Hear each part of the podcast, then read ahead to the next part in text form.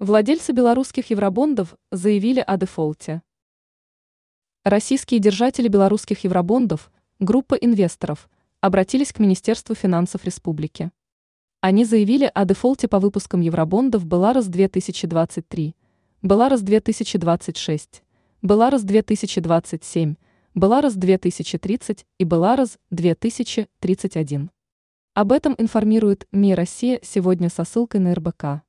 Последнее издание, в свою очередь, ссылается на соответствующий документ, имеющийся в его распоряжении.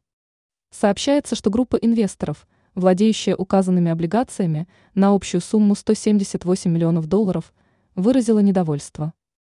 Не удовлетворяет инвесторов факт остановки прямых выплат по ценным бумагам, что, как утверждается, случилось два года назад. Позже выплаты были возобновлены, но только для тех, кто приобрел эти активы до 6 сентября 2022 года. Инвесторы заявляют, что Беларусь не выполнила взятых на себя обязательств по обозначенным евробондам в плане их погашения и или выплате процентных купонов по ним.